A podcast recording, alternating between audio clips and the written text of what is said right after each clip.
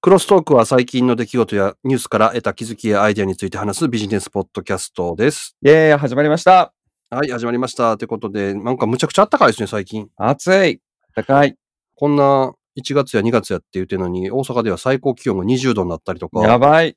春ですね、ねもう。うん夏か。夏ぐらいですねうー。ん、もう梅咲いてますよ。お、いいですね。僕、梅好きです。うはい。ーん。で、昨日がバレンタインデーやったですけど、おもらいました、なん か。ー。はい。もう、たくさん自分で買ったり。てか、買いに行ってたよね、自分用に。ああ、そうなんですよ。な、なんかにアップしてましたね。はい。うん、なんで買いに行くの、あれ。え、あのね、この時期しか売ってないチョコめっちゃあるんですよ。ああ、そうなんや。そうなんです。もう1月の半ばぐらいからもう催事で、銀座の三越とかで、うんあのバレンタインデー用のブースができて、普通にお店こっちに出してないところとか含め30ブランドとか40ブランドみたいな来たりとかするんですよ。なるほど。はい。そういうことか。そうなんです。だからもうこの時しか買えない、食べれないんで、買いに行くんです。そんなにチョコ好きやっけ、美味しいんですよ。まあ、うん美味しいけどね、確かにチョコは。はい。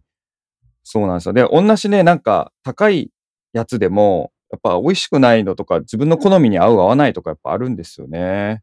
うん、あるね、いろんな。うん、し、安いやつ1000円とかでも全然買えるんで、それだとなんうか普通にそこら辺のチョコ買うのとあんま変わらんのにめっちゃうまいやんけ、みたいなのあるんですよね。あはーいそうなんや。お酒に合います。はい。確かにちょっとビター系はお酒にも合うしね。はい。ビターも。で今、あれじゃないですか、コンビニとかでもね、300円ぐらいとかでめっちゃ美味しくていいやつ出てるけますよね。ああ、出てるはねい。うん。ということで、チョコいいっすよ。はい、チョコは、すごい、ね、市場が広がっております。い。はい。 はい。 なんすか、それで いう、はっていう。い、高橋でございます。 わあ、もうのっけから散らかってますけどね。はい。チョコ、チョコとお酒いいですよっていう菅です。うんもう日本酒も合いますしね、ワインも合いますよ。えー日本酒合う合います合います。あの、お酒の種類によりますけど、甘いやつもね、合うチョコもあるし、辛口合うチョコもあるし、うん。はい。合いますよ。美味しいっす。止まんなくなります。うんということで、 えーはい、ということで。私からですかどうぞ。はい。じゃあ、あれだな。ちょうどバレンタインの時期ということで、うん。 Facebook がですね、関係あらへんやん。 Facebook デーティングって言ってデート機能があるんですよ。知ってましたうん。知ったあ知っマたジえ、マジっすか僕知らなかった。アメリカだけでじゃなかったじゃん。これ今、今アメリカだけですね。ですよね。うんうん、はいで、なんかあの、 欧州で立ち上げしようとしたら、ちょっと待ったコールが欧州からかかってですね。うん。でデータ保護規約のやつ。はい。ああ。で、ストッピを食らったっていうのがニュースに出てましたけれども、はい。 Facebook は自社が発行しようとしてる、何やったっけ仮想通貨もうなんか止められてるよね。あー全部、じゃあ欧州、それで止められてんのか。うん。そこれは、ね、仮想通貨の方は金融的にもやばいという、完全にマネロンとかに使われちゃうよ、それやったらっていうような話らしいよ。ううーん。んしかし、Facebook も意欲的ですね。いろんなサービスなんかやろうとして。うん、まあでも、ほ本体というか、Facebook のサービス自体が結構頭打ちだかと思うので、ああ、まあ、そうですね。うん。 Facebook デーティング。これね。したいのいやいやいや、機能は気になりませんどんな。だって、Facebook が満を持して去年出したみたいなサービスですよね。うん。でも結構デートアプリって、日本と違って、うん。日本ってもう完全になんか出会い系とかっつってうんうんうんうん。なんかやらしい方向のやつが多いけど、向こうは結構普通らしいよね、デーティングアプリ使うとかっていうのは。ああ。感覚が違うみたい。そうなんですね。でも若い子もね、あの出会い系じゃなくてマッチングって言って今、言葉変わって浸透してますからね。俺もマッチングしたい。そうですね。で、ちょっと調べてみたんですよ。Facebook デーティング、どんな機能があるのか。はい。はい。で、まあ、基本的にはインスタグラムのフォロワーとかもリストに追加できるようになったりしてて、はあの、出会え、出会ってっていうか、その、チャットしたりとかができるんですけれども、Facebook Facebook の友達は表示されない、Facebook の友達の友達も表示、表示されないみたいな設定ができて、うん。で、そこで出会うらしいんですけれども、もう全く新しい新規のマッチングってことですね、これね。うん。なんか、か、あの、他のデータアプリ、ちょっと名前忘れちゃったから、あれなんだけど、絶対にそういう知り合い系はう表ん示させないっていうのをうん売りにして、て、あと、なおかつ、えー自分の周囲何キロ、まあ、例えば1キロとかうんうんうんうんに今いるよっていう人を表示するみたいなのとかねう。ん。で、なんか、シークレットクラッシュっていう機能があって、これに好みっていうのをなんか付け加えるのかなそしたらお互い関心が一致した場合にだけなんか友達とかも表示されるっていうか、そのマッチングできるらしいんですうよんね。。うんその辺は今まであるやつと、そんなに、そうです機能としては変わらないねと思。ううんですけどん、満を持してって感じなんですけど、まあ、今まで出てる、まあ日本でもあるようなマッチングのね、Facebook と連携するやつとかも含めて、なんか一緒ですよね、機能がね。うん。なんかでも文化とかそういう違いがわかんないから、表面上の情報しか読み取れないですね、そういうね。うん。うん。結構普通に向こうではデートする。まあ、要は、そういう出会いの場が本当にないので、うんあのー飯ぐらいとかカフェぐらい一緒に1回ぐらい行こうぜみたいな、うんのはちょっと感覚違うみたいですね。なんか聞くところによると。ううん。んだって日本で例えばそのマッチングアプリでさ、出会った人が結婚するって言ったら、ええっていう感じにちょっとなる人まだ多いと思うんですようん。うん。ね。うん。うん。うん。あの、世代、若い人は違うんかもしれへんけど、ちょっとね、上の40代とか50代とかなってきたら。うん でだいぶ上ですやん、それ。うん。でも、何向こうでは40代とかの人でも普通にそういうの使って、まあ離婚が多いっていうのもあるんかもしれんけど、うんで、問題はこれってどうやってマネタイズしてんのかなと思ってですね。おう、ね、そのことはね、なんか書いてないんですよね。普通のデートのやつっていうのは、ほら、マッチングのやつは、ね、利用料じゃないですか。Facebook も利用料になるのかな、何やったっけ、メール送るためになんぼいるとかでしょああ、よくあるやつはそういうやつですね。月会費制のやつもありますし、連絡取るたんびにっていうのもあります し。要は昔の Q2 のやつでしょ 出会い系 Q2 時代じゃないんでわかんないですけど、電話のやつですよね、Q2 って。あありました系ですよよね。うん。なんかあの、、ボイスのメールボックスうん、みたいなのがあって、その声を聞くのに何ぼか払わないといけないとかね。何分以上は。で、これ、あれですね。ちょっとそれは、どうやって料金、ペイというかキャッシュポイント何なのかはまあ確認しておきますが、あとね、広げてるところが、うん。英国と、面白いことに南米とかですね、アルゼンチン、ボリビア、ブラジル、おおなんか激しそうやもんな。うん、勝手なあイとメちょーっジとだけやけど。カナダ、チリ、うん。コロンビア、エクアドル、ガイアナ、ラオス、マレーシア、ちょっとアジアですね、メキシコ、メキシコは南米か、パラグアイ、ペルー、フィリピン、シンガポール、そんな感じですね、おーウルグアイ、ベトナムか、ベトナムもあるんだ、へえ。やっぱりあれじゃないですか。その国の平均うのん年齢が若いところが多いんかな。ああ、そうかもしれないですね。うん東南アジアとかうん。うんうんうん。まあ、中間時で参入をね、広げていってて、ヨーロッパにじゃあ、20年初頭までに入ろうって言ってたのが、今回ストップになったみたいですね。あーまあ、ヨーロッパも東欧圏とかやったら若いんかもしれないですよね。平均の年齢が。ちょっとわかんないですけど、うん調べてないから。関西っぽ い。知らんけど。西側はだって完全にだってね、まあまあな年齢になってるでしょ。どこの国も。ああ。あ、いや、移民多いから違うんかな。さあ、どうでしょうね。うん。一応、東欧、どこら辺のことを言ってますルーマニアとか、アチェコとかルーマニア。うんちょ。っと待ってくださいね。チェコ、ルーマニア。ルーマニアのね、人口ピラミッドはね、日本と似てる、似てますあーね。そうです一か番多いの45歳、9歳のゾーンですね。ああ、じゃあやっぱり移民関係かな。うん。うんが若いのかもしれないですね。うん40代から50代までの間が一番今、ボリュームゾーンですね。あれも25歳、9歳もボリュームゾーンかな。うん。なんかそんな感じですね。なるほど。ポーランドとかも変わりないみたい。そんな感じですね。そっかうんというのが、まあ、初めて知りました。 やってたんやとうん。はい。見逃してました。はい。じゃあ、やっぱりね、これ知るためにはデーティングアプリ1回ぐらい試さないとダメですよね。はい、いつも ね、試そう、試そう言っててね、あの全然ね、東京でも行ってないですからね、無人のあほんまや店舗とか 詐欺やで。 友達とよくあるやつですね。おまた会おうな、会おうな、言うててもう10年ぐらい経ってるやつですねほんまに今週あれやったみたいですね。JR のシステムがおかしになったみたいですね。へ え。急や、うん。急やな。はい。しかも月曜日におかしになったりって朝。もうそうなんですかうん。クレジットカードでうん。特急券とか新幹線の券が引き出せなくなったっつって。うーん。原因は出てるんですかいや、わかんない。そのまだわ時かんないに出てなかったんですけど、うん。引き出せないもんやから、お金払ってくださいって言うて、いやいや、金持ってないから。 ああ、そっかそっか。うんキャ。ッシュレスやのにみたいな。そうそうそうとかで使って。クレカが一う切。ーん一応なんか不具合はうん。データベースにあったらしくって、うーん。うん。その、その中でまあクレジットカードを使うところで不具合あったっていうけど、まあまあ、いつもの通り、その、ほほ本当のというか、問題の中心は分かってないみたいですね。うー。うんん。複雑ですからね、今。でしょうね。クレジットカードだけ使えないんですね、うこれ。ん、そうそうそう。現金では別にできるし、スイカとかも使えうる。ん。スイカとかねあー入ってるもうすでにお金うん入ってる分に関しては使えるんでしょうね、これ。うーん。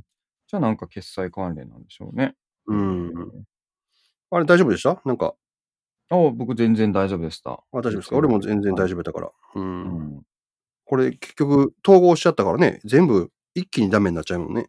うん、あこれ、全国なんですか全国ですよ。あ全国の JR です。ほう。おーあ本当だ、全国の JR でシステム障害。へーよかった、クレジットカード使う人じゃなくて。でも、窓口で僕、クレジットカード使わないですよ。っていうか、窓口行かないんで、うん。ね、チケットもスマート EX で買うから。でも、あの、あれですよ。スマート EX とかでも買っても、うん。例えば2枚買うじゃないですか。はい。チケットを2枚買うとしたら、それクレジットカードで引き出ししなあかんのですよ。えっと、僕、あの、IC でピッて通ってるから、チケット全く出さずにやってますよ。うん、でも、あの、誰か2人で乗るとするでしょ。それを EX で買ったとしたら、そっかそっかう二ん、人分買うんだ。うん。みんそなうそう個そう人で、あれしてるかと思った。ああ、そっかそっか。そしたらチケット引き出さないといけないんですね。そうなんですよ、クそうレなんジでッすトよ。カード認証がいりますもんね、あの時ね。あうのんうん予約に使ったカードを入れてくれってなりますね。うんはい。その時に引き出せないから、 乗られへん。そうか。ひどいでな。現金出してくれって言われても結構な、うん、 2人やったら東京まで行くだけでも3万ぐらいはいるじゃないですか。うんうんうんうんううん。なるん。ほど。うーん、大変だったでしょうね、これね。大変やったと思う、これ。まあまなるほどね。あ。はい。で、まあ本題はですね、やっぱりスマホですよ。スマホ。ほん、ほん。 なんで小ネタ挟んできた はい。スマホ。 3何がある月、安い iPhone が出るかもしれないっていう噂じゃないですか。はいはいはいはい。SE2 でしたっけかもしれないみたいな。うん。か、iPhone9 って言われるのかわかんないけど、うん。むっちゃ安くなるみたいですね。399ドルっつってるよ。安っ。じゃあ5万ぐらいうん。いや、えー、ね、日本では予想では42,800円だって。ええめっちゃ安い。超安いです、うん、ね。 42,800円からですけどね、もちろん。うん。そうか。買い替えですか。じゃうん。いやいや、買え買い買えない。いや、でもどうしようかな。でも買い買えないです。あこの間買い替えへんってめっちゃ言ってたけど、買い替える。うん。あ、そうなの。ただね、なんか最近、スマホがね、うん。北海道みたいになる時があるんですよ。あ、危ない。うん。だから、無理やりっていうか、仕方なく買い替えないといけなくなるかも。まだ2年経ってないのに。あら、iPhone ですよね。うん。うーん。 10S。 10S か。なんでしょうね。うん 10S でも、確かにね、あったかくなりやすかった気がします。11と比べても、あの、その前のやつと比べても。うん。この間、アプリうん。閉じないし、もうなんていうの、操作できないしってなっおーちゃって、うん。で、ボタンも受け付けなくなって、えうんで。電源切れないんですよ。えっと、両方のボタン。長押しとかしても長押しでもダメなんですか。へえ。そうそう、再起動とかも全然できなくんて、最終的にどうしたかっていうと、うん。あの、電源ボタン3回押してね、ポン。アクセシブタッチ出して、うん。その中に再起動ってあるんでうん、そこからやったらできた。でもそれはう動いたんですね。それは動いた。へうん。えあ、覚えとこう。あれうん。何やったんやろうと思って、いきなり。まあでもあるわ。ちょっとまあ、そでその時ね、結構ね、最高に熱くなったんですよ。最 最高に。それなんか、怪しいですね、それは確かに。うん、挙動がおかしかったりで。うん。まあ、アプリのせいなのか iPhone のせいなのかちょっとわかんないんですけど、うん。買い替えですね。うんでもね、そのもう一個で、ギャラクシーの発表があったんですけど、はいもう、スマホ折れる、折れ曲がるのは当たり前やねんね、今ね。ああ、思想的にってことですか。 また、うんまた、また俺曲がるやつ出したんですかうんうんギャラクシーいや、でもあれ、なんか未来ですよ。マジっすかうん。僕はあれだな手元の画面がどうのこうのより、あの、メガネにつけるやつに早くやってほしいですね。ああ。もうビューはもう目元で見たい。もう首下に向けるのが嫌です。あーでもそういうレベルになってくるよね、もうだんだんね。もううんもう手。も重いし、首もあれやし、みたいうん。な。ねえちょっと。だけ、ど、そういう、なんと技術革新みたいなことを、うん。やっぱやってくるじゃないですか。しかもあの、全面本当に画面で、画面の中にカメラあるらしいからね、あれ、ギャラクシーとかって。へえ。だから iPhone みたいな切り欠きみたいなのないんですよ、全然。へえ。すごいな。うん。ギャラクシー、サムスンでしたっけサムスンですよ。うーん。うん。頑張ってますね、かなり。そう。だから、うん、今 iPhone、iPhone って言ってるけど、まあ去年ぐらいから本当にハード面での差開いてきたなと思ったけど、うん結構もう、何、iPhone ってだから安いの出して、インドとかそういう市場を取りに行こうとしてるわけじゃないですか。その市場みたいなのを取りに行こうとしてるわけじゃないですか。うんうんこれぼやぼやしたら本当ひっくり返されるなと思って。うーん。でも、言うたらあれですよね。iPhone、iPhone じゃない、Apple って一回めっちゃ下火やったじゃないですか。ジョブス追い出したとか。うん。ね、ソニーが買うかもって話で、ジョブスカムバックして戻ったんでしたっけ歴史的にどっちが先そうそうそう。ね。言ったらジョブスがいないからそういうふうなまたなるんですかね。なんか嫌だな。 うん。嫌だな。ジョブス帰ってきて、iMac、はいはい、はい。 iPod、うん。 iPhone でしょ、うんで、それから iPad まで。うん。はい結構、それ未だに引きずってるからね、あそれを。 iTunes もそうですもんね。うん。うん。確かに、それ考えると、えー、せっかく Apple に寄せてるのに、 考えなあかん時期が来るのかな。うんうん、結局今一番売れてるの、AirPods とかでしょうんうんうんうん。うん。うん、で、iPad は去年よりどんどんどんどん売れなくなってるしう、ん。 Mac は多少、まあそれでも減ってるらしいけど、ちょ、ちょ、あなんていうの落ち幅が少ないというかう。ん。で、一番今力入れてるのはサービス面やからう、ん。 Apple TV とかあっちのうん配信とかあっちにうんどんどんどんどん力入れてるから、ハード自体がほんま、どうなんやろ iOS 自体をうんまた分離して、俺はサムスンのスマホを買って iOS 入れるぜみたいなになるかもしんないね。 もうついにみたいな。サムスン買うのかな、うーん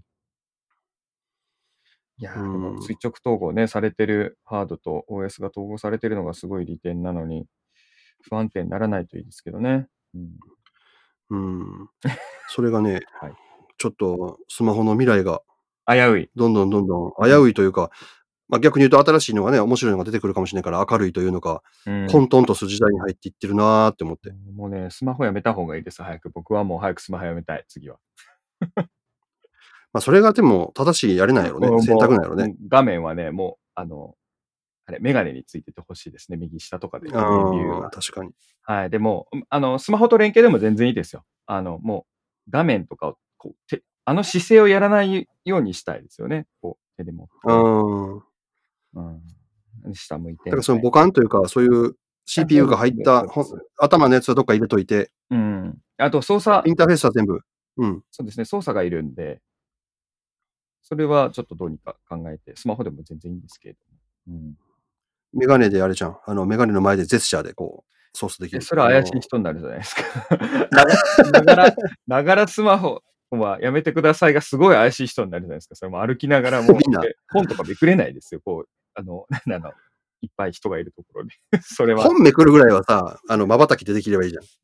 それを勝手に瞬きで進んでいくんで、ちょっとそれはどうかなと思いますけああ、そっか。じゃ あ、眼球の動きでやるとか。ど。うんまあ、手の操作で全然いいんですけどね。なんか、タッチが、うんタッチパッドあって。うん、 まあ、何がしかね、もう、スマホじゃない世界でいいですね。もう電話機能外しちゃってもいいと思うんですけどね。だダメか。電話機能いるでしょだってこうやって、声で。電話じゃないけど、この通信というか、声で喋れるとか、動画で喋れるとかっていうのでは。通話でしょボイスオーバー IP で通話ですよね。うーん、電話も乗っけなくていいのかな。あー、でも通信が電話も、あ、違うな。うん、電波変えちゃって。何がしかね、うん、もう次の、もっとなんか、ライフスタイルに合った形にしたいですよね。うーん。まあでも本当、スマホなくしたいっていうのはわかる気がする。うん。スマホいいです。すごいいいんですけど、その機能は別にスマホじゃなくてもいい感じがしてきましたもうん。ん。はい。確かに。で、最初は時計でやるのかなと思ったけど、時計もなんかあんまりやしね。なんですかね。ああいうポージングしないといけないのはダメなんじゃないですか。スマホもそうですけれども、もうより自然体で使えるようにしないと。なんか、時計のやつは腕時計、こう、腕上げないといけないっていうのは、うんちうんうんょっとナンセンスです。ディスプレイがやっぱりちっちゃいのは。ディスプレイは大きい方向に向かっていくと思うんで、うん。それを物理媒体上にそのまんま乗っけちゃったら、もう本当にみんな iPad 持って歩くのかっていうレベルになると思うんですよ。折りたためるうん iPad みたいになっちゃう。ああ、ギャラクシーが出してるやん。うん。そう、だからそうそういう方向になっちゃうじゃないですか。うん。でもそれってなんか破壊的イノベーションじゃないですよね。ただ、ただ大きくしましたって延長線上になってるんで、うん。ね、目元のサングあのグラスのところに高精細ディスプレイ、投影とかのやつだったら、ね、ディスプレイのあれは変えれるんで、あの、解像度とかは。うん。っていうスマートフォン大きさ無限だよしね、それしたら。うーん。なんか違う形がいいなぁ。 なんかお金持ってて考えてる人やってくれんかなお金いりやまっすてかるらでしょ、それ今。ハーうんド開発はお金がいる。っていう感じですね。まあでも、一回折りたたみも持ってみたいですね。どんな感じなんだ。まあ、買わなくても触ってはみたいなと思うでしょ、やっぱり。うん。どっか展示されてるんですかね。ギャラクシー。ギャラクシーは、国内にショップあったっけな原宿にできませんでしたっけギャラクシーストアって。ああ、そうやね。うん。なんかあったね。東京、どっかないっけどっかありましたよね。ああ、やっぱう原ん、宿一、回は原触っ宿てみにたい。できてますね、多分ね。うーん。原宿ですね。美術館の扱いになってるけど。ああ、行く機会あるかうんら、触ってみようかな。あ、出たこれも一回。違う 出たまた行く行く詐欺出たよ。 行きましょう。いや、それは、それはいけるもん、俺。 近いところでお仕事があるので。 行きましょうね。あ、そうですね、うんそうですね。あそこがあります。うん。はい。そうそう。ぜひ、感想を聞きたいです。はい。そんなところですよ。なんかまだありますか、ネタ。えー、どうしよっかな。最近、あー、なんかシステム障害ネタだったら、まだね、本、あの、全部読んでないんですけど、すごい本が出て、ほい。 すごい本が出てっていう、すごい、あの、 ボキャブラリー少ない 説説明の仕方なんですけれども、みずほ銀行ってあるじゃないですか。三つの銀行はがいガッチャンコした、はい。な、 おバカ銀行で しょ。あその豊かんな。豊か。システムのあれではもう、あれでしょ。そうです。はい。聞いたことありますよ。はい。で、そのみずほ銀行のシステム統合、苦闘の19年っていう歴史があるって いう。それのね、本が出たんです。おう。日経コンピューター監修で。すごいですよ。うん苦闘の19年史、史上最大の IT プロジェクト、かっこ3度目の正直って書いてあるんです。 これは読まなあかんでと思って。はい。うん。どうですかちゃんと取材したんですかなんか。いやー、してるっぽいですけどね。あの、うーんいろんな現場の人のあれが出てきてますけれども、著者もね、だからいっぱい複数人連なってて、で、日経コンピューターも著で、あのでね、単行本、あの、普通の印刷されたやつは、今、アマゾンでプレミアム価格ついて3000円超えてます。おお人気あるんや。はい。あだってあれですよ。システムエンジニアって1ヶ月働いたら1人月って数え方するんですけども、工事現場の人なんですけども、35万人月かかったんです って。すごくないっすかすごい。どうしてこうな35万人月う。ん、まあみんな頑張って良かれと思ってやってるんでしょうけれども、なんでこんななったのみたいな。これも興味ありますよね、それ聞いただけで。うん。それ、年に直したうら、ん29,167年になるんだけ ど、一人がもしやったとしたね、まあね、何千人って投入して、これ、なんか戦車の SI が関わってるプロジェクトってなってますけどね、もうな、これダメですよね。何でもこの大きいのがいいのかみたいなお化けになってるのに囚われてるじゃないですか、もう。戦車とかさ、ら。うん。万人月とか4000億円つぎ込んだとか。ほんと恥ずかしいって。だってなんか一回それで障害を起こしてお前らあかんやんけって言って、金融庁からなんかあったよね、みずほ。はい。それが何回かなってるんです。だから一回やっうん。て、システム移行してやっててっていうのが遅延してるから、震災の直後にまた、あの、振り込みの量が多すぎて止まってみたいな。ああ、それあったあった、そんなんも。そう、それで、なんやねんってなって、また再発防止とで、ね、システム切り替えるのが、あ、統合が、みたいなのが全部ね、パッと見た感じだと、こう、あれこれ詰め込んじゃったんでしょうね。統合と新しいシステムと、みたいな。ああ。うーんまあ、自分もね、まだこれ、詳しいこと本当にわかんないし、まあ、この本で読んだってね、その本当のに現場で何が起こってたのかみたいなのはわかんないかもしれないんですけど、それでもね、こういうことがあったって、これ関係者だけが本買うだけでもね、売れるの間違いなしですよね。 本当そりゃそうでしょ。だって何千人って投入されてんねんしね。当事者ね、多分ね、すごい鬱のでね、辞めた人とかもめっちゃいるんやろうなとか思いながら。ああ、俺やろな。かわいそうに。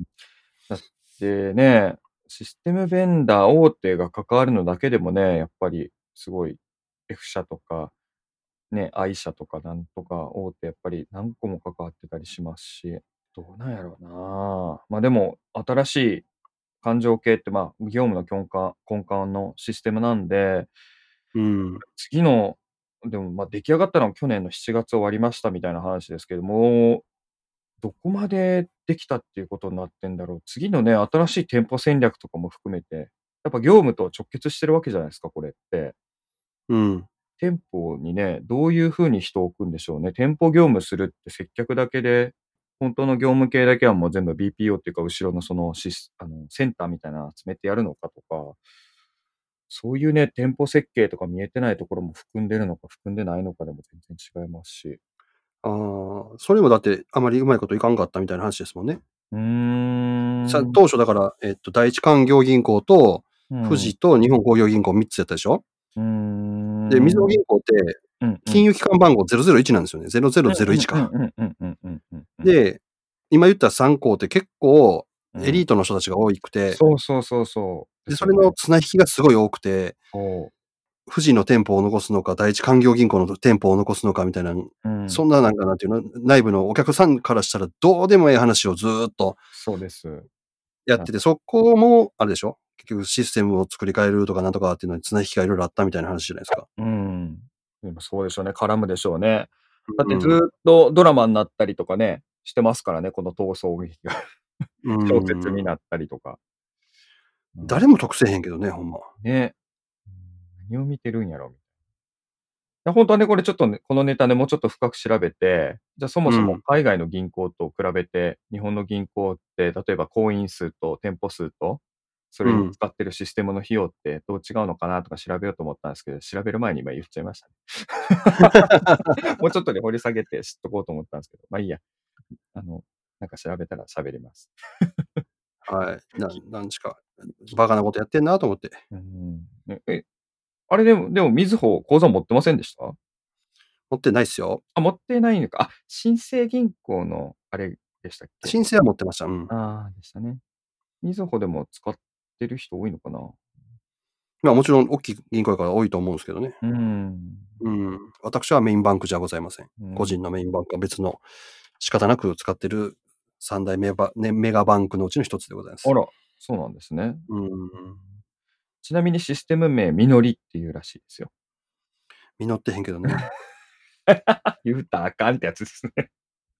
生まれたのは恨みと つらみの連鎖しか生んでない実りが。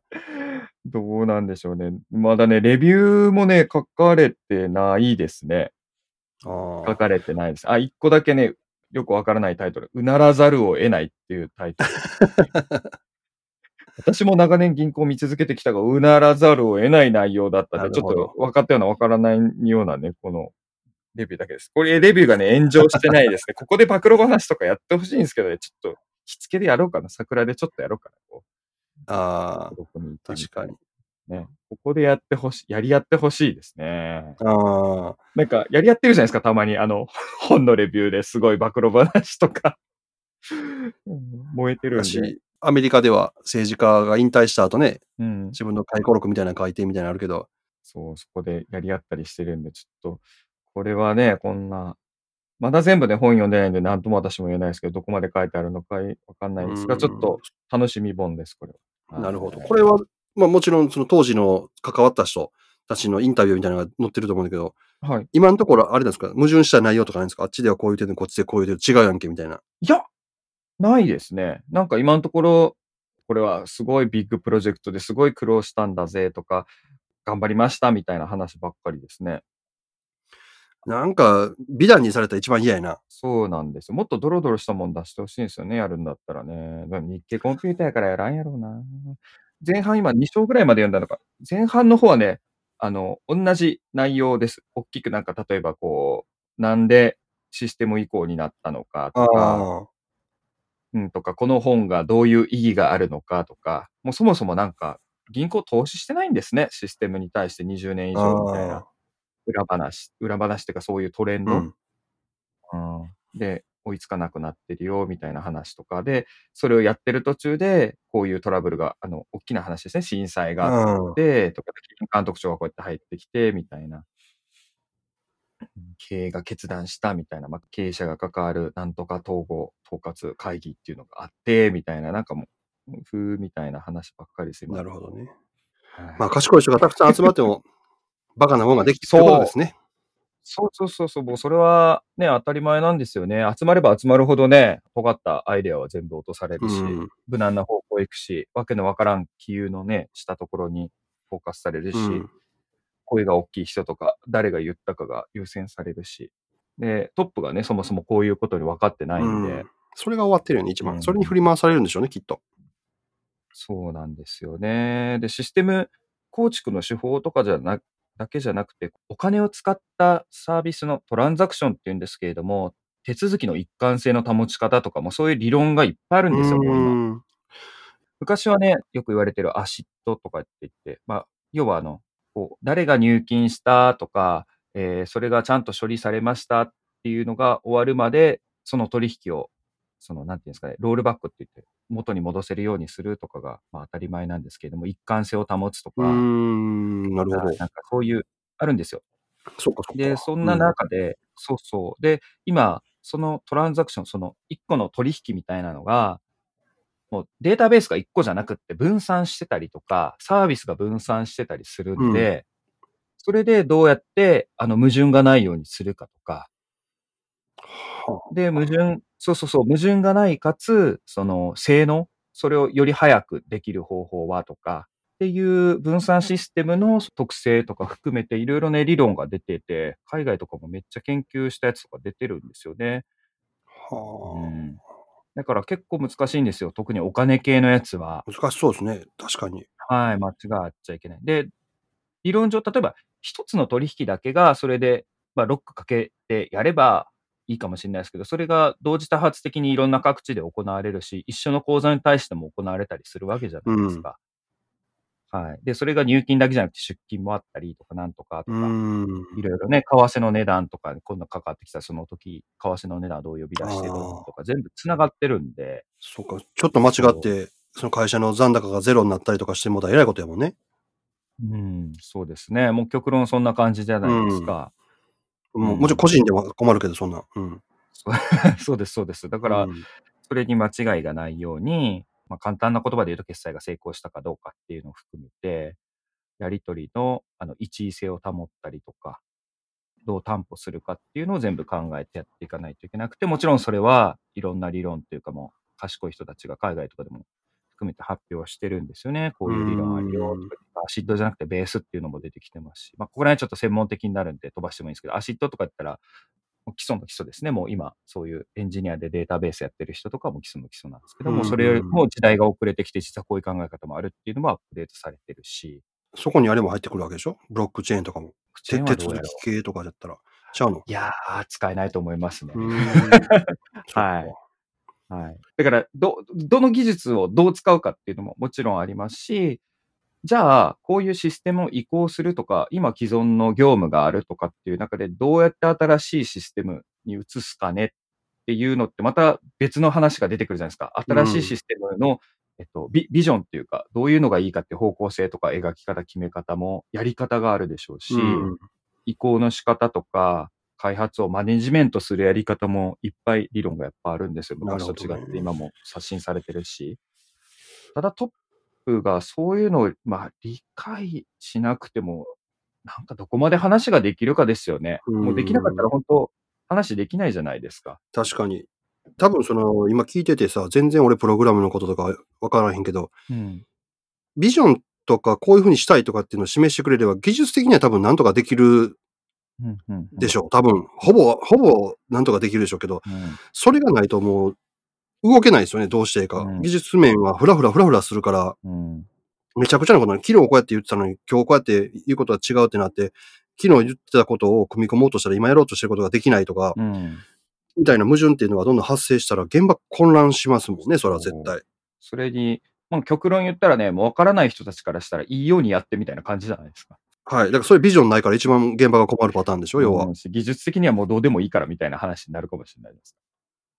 うん、それ、いやいや技術決めるのはビジョンやからって話あそうでしょ、そう今の話でいくと。しうん。そうですね。そのビジョンっていうのが、どこまで結構細かいかにもよるんですよね。どういう店舗実現、うんこれ無人店にしたいのと、いや、コミュニケーションの部分は人がこう置いてて、本当業務の設計からなんなっちゃうのうんで、それに値する、じゃあ、どこのね、取引が多くなりそうだから。本当は言ったら、会社のサービス、今後はじゃあ、法人取引を増やすのか、個人取引を増やすのか、キャッシュレス決済を増やすのか、あの、保険を増やしていくのかみたいな、その、なんかわかんないですけど、それ、それによっても違いますからね、強化していきたい。うんあれはそれ聞くとさ、例えば、経営者がさ、もう今後はもう IT リテラシーの低いお客さんを相手しないとかっつったらさ、多少難しくても、早いとか手数料安いとかそっうでていうす、のそうでで、す、そうです、そうです。